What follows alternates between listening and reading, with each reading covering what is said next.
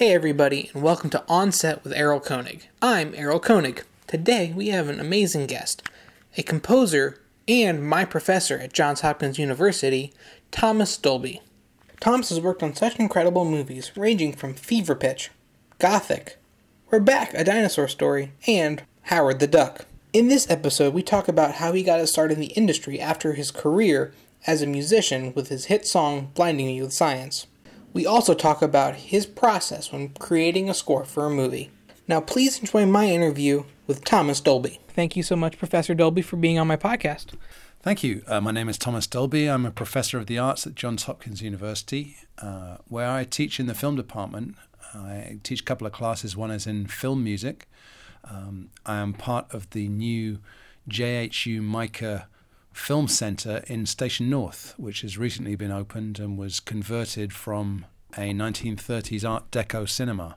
We've now launched a combined film program here, and I am the director of the Sound on Film uh, course at the new Film Centre. Okay, um, so you also have a career in the film industry. Um, as a composer, uh, working with music on film, uh, kind of explain what you do when you're working on a film, uh, both on a day to day and also in the long run when you're making music. So I've done a couple of full scale film scores uh, for movies. Uh, where I have received a picture and composed original music from scratch and recorded it and mixed it with um, sound and dialogue and so on. Uh, the most recent of these I did uh, was a Ken Russell feature called Gothic. Um, prior to that, I did a film called Fever Pitch uh, for Quincy Jones's production company.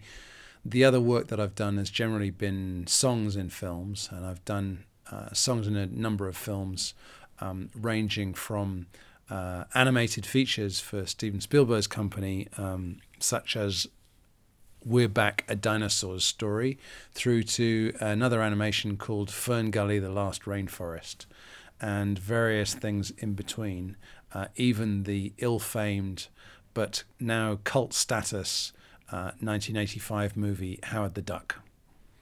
Okay, so uh, on those films, uh, what would you say are some of your most, I guess, proudest, uh, you know, that you've worked on, or some of your favorite, and the most fun that w- uh, to make?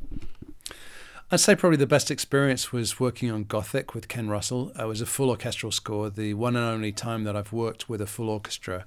Um, I'm not a classically trained musician. I taught myself using synthesizers. Uh, I left school at 16 to work in a fruit and veg shop and pay for my electronic music habit.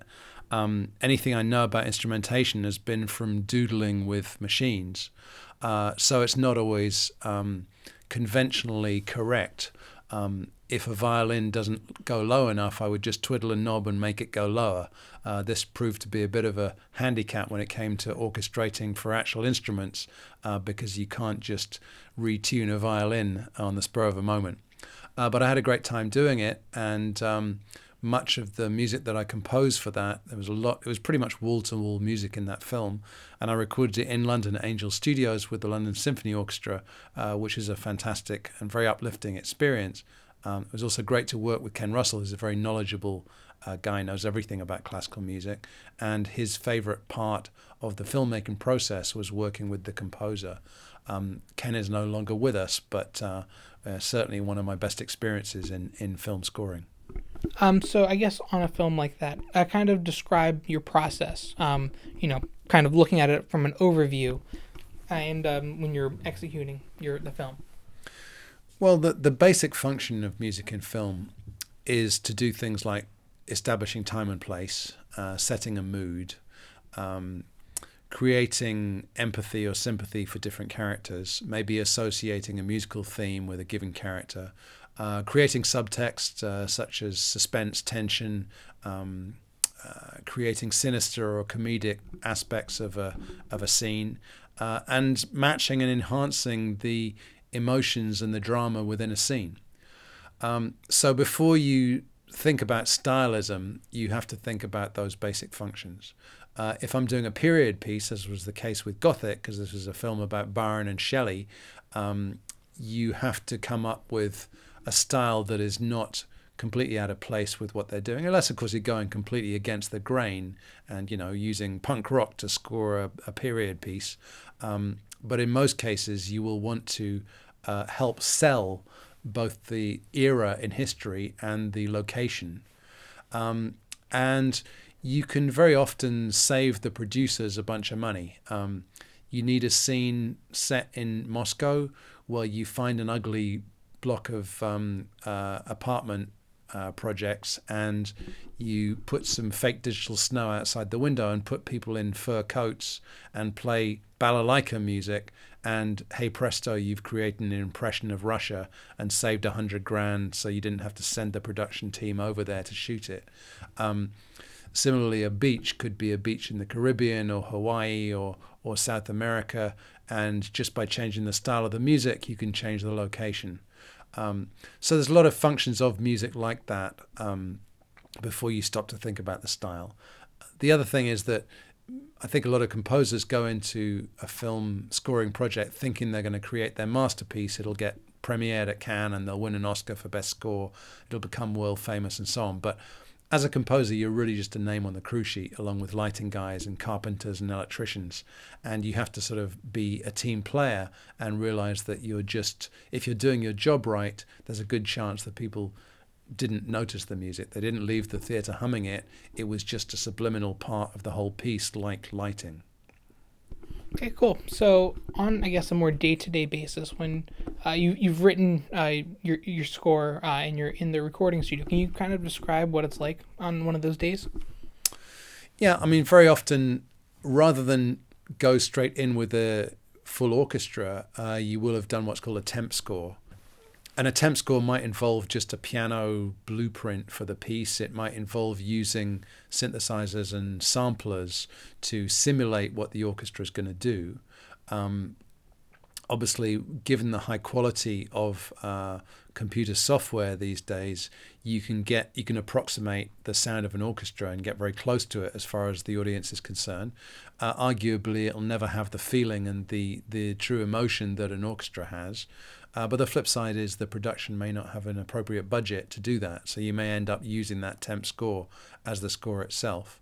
Um, if you're lucky enough to work with an orchestra, um, then you will make the transition to the real score, but only once the director and possibly the producers have sort of signed off on the concept of it.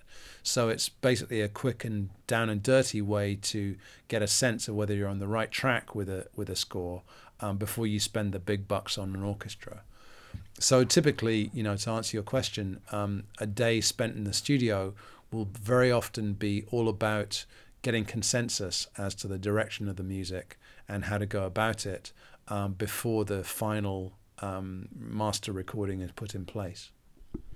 Okay, cool. Um, so let's back up to uh, the beginning of your career.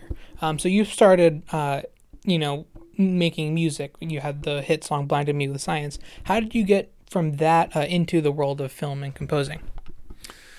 Well, after I first had commercial success with She Blinded Me with Science and with MTV appearances and so on, a lot of things started opening up to me, different collaborations with different artists and opportunities in other media. And I'd always been very keen to do some film scoring. Um, so I jumped at a chance when uh, a, a, rock producer, um, Quincy Jones, uh, who was in Los Angeles and had a production company, uh, invited me to work on a film that uh, he was producing. And that was really my entry into film scoring. That was a movie called Fever Pitch. Cool.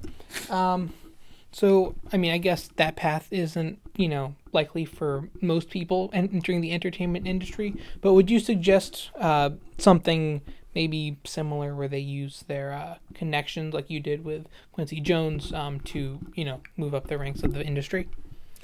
I think a lot of um, pop artists and musicians aspire to be uh, film score makers.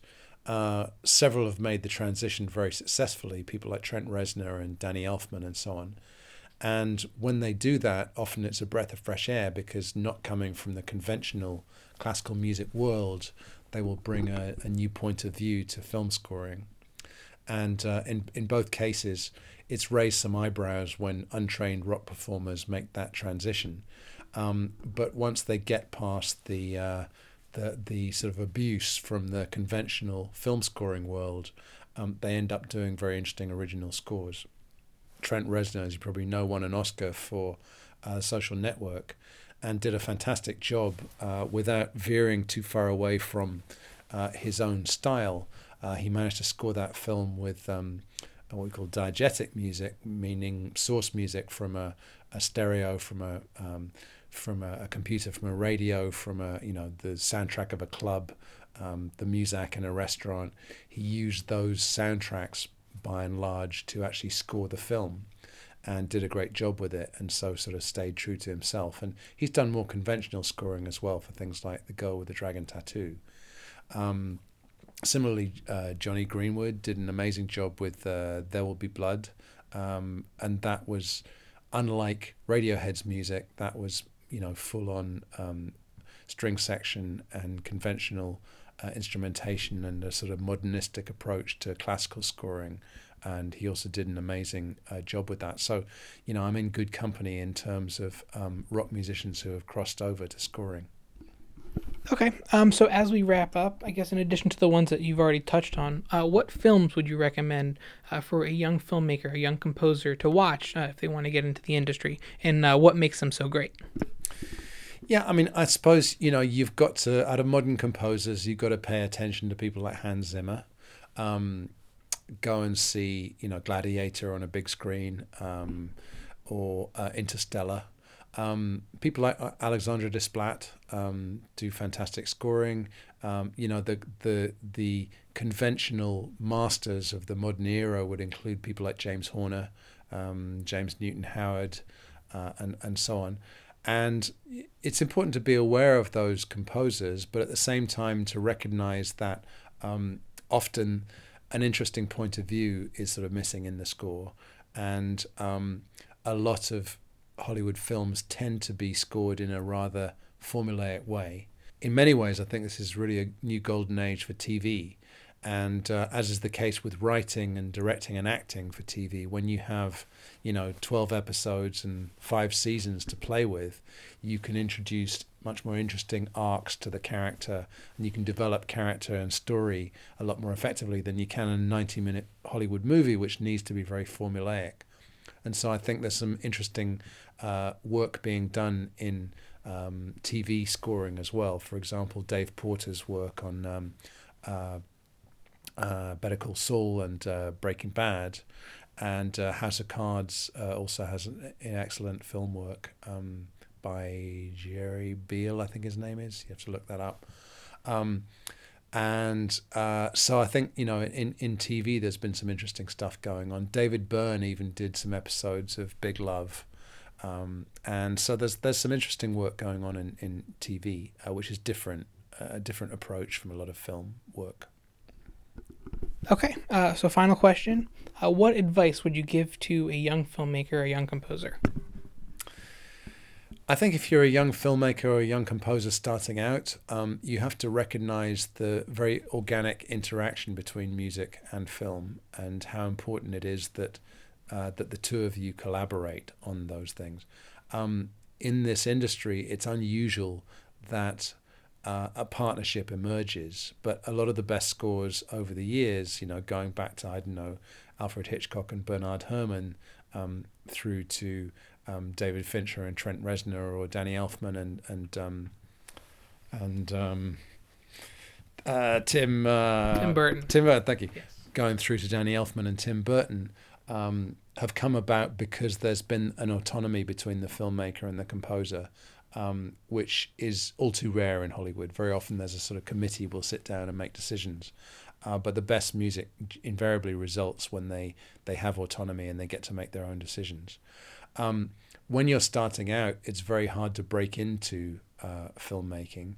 Um, but in fact, if you approach a film school such as Johns Hopkins or MICA, um, very often they have student films that are crying out for um, scores to be composed.